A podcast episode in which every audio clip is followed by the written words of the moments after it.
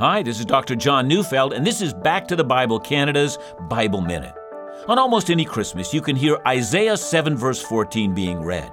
Therefore, the Lord Himself will give you a sign. Behold, the virgin shall conceive and bear a son, and shall call his name Emmanuel. Did you know there's a drama behind that verse? Ahaz was the king of Jerusalem, and he was an evil man. But then this wicked king came to a point of crisis. Enemy nations surrounded his city and were seeking to kill him. And Isaiah the prophet tried to encourage him to trust in God. Ask God for a sign. But Ahaz would have none of it. And with that, Isaiah, if you will, turned to a wicked world and declared to every one of us that God would give us a sign. A virgin will conceive and bear a son. That's a sign from God.